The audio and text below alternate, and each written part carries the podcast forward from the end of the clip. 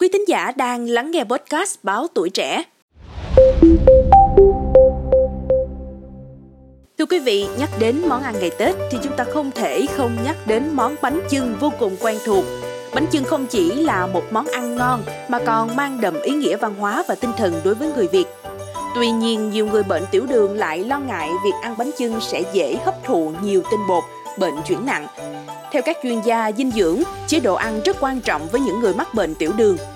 Ngày Tết, nhiều món ăn chứa nhiều tinh bột, chất đạm hay các món chiên xào mà người bệnh tiểu đường cần lưu ý. Vậy người bệnh tiểu đường có cần kiêng bánh chưng trong ngày Tết hay không? Về vấn đề này, tiến sĩ Nguyễn Trọng Hưng, Viện Dinh dưỡng Quốc gia khuyến cáo người bệnh tiểu đường chỉ ăn mỗi bữa khoảng 1 phần tư cái bánh chưng, tương đương với một chén cơm trắng.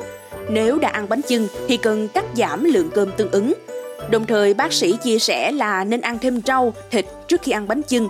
Các chất xơ và chất đạm sẽ làm chậm quá trình hấp thụ tinh bột trong bánh chưng, ngừa tăng đường huyết. Bên cạnh đó, nên đo đường huyết trước và sau khi ăn để xem đường huyết tăng nhiều hay ít. Nếu tăng nhiều, cần giảm bớt lượng bánh chưng trong lần ăn kế tiếp.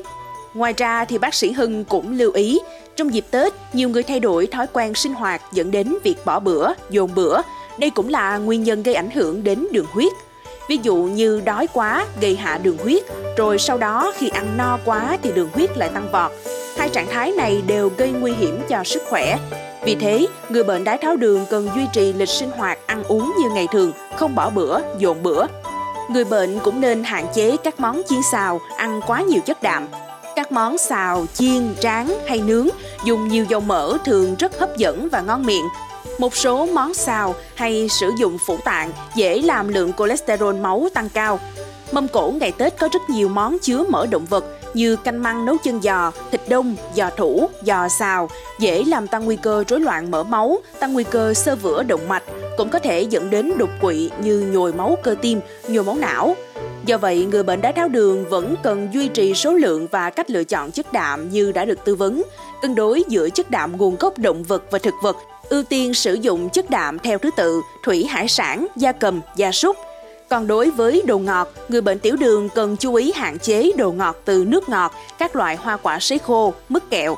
Chú ý uống đủ nước, tăng cường nhóm thực phẩm nhiều chất xơ, rau củ.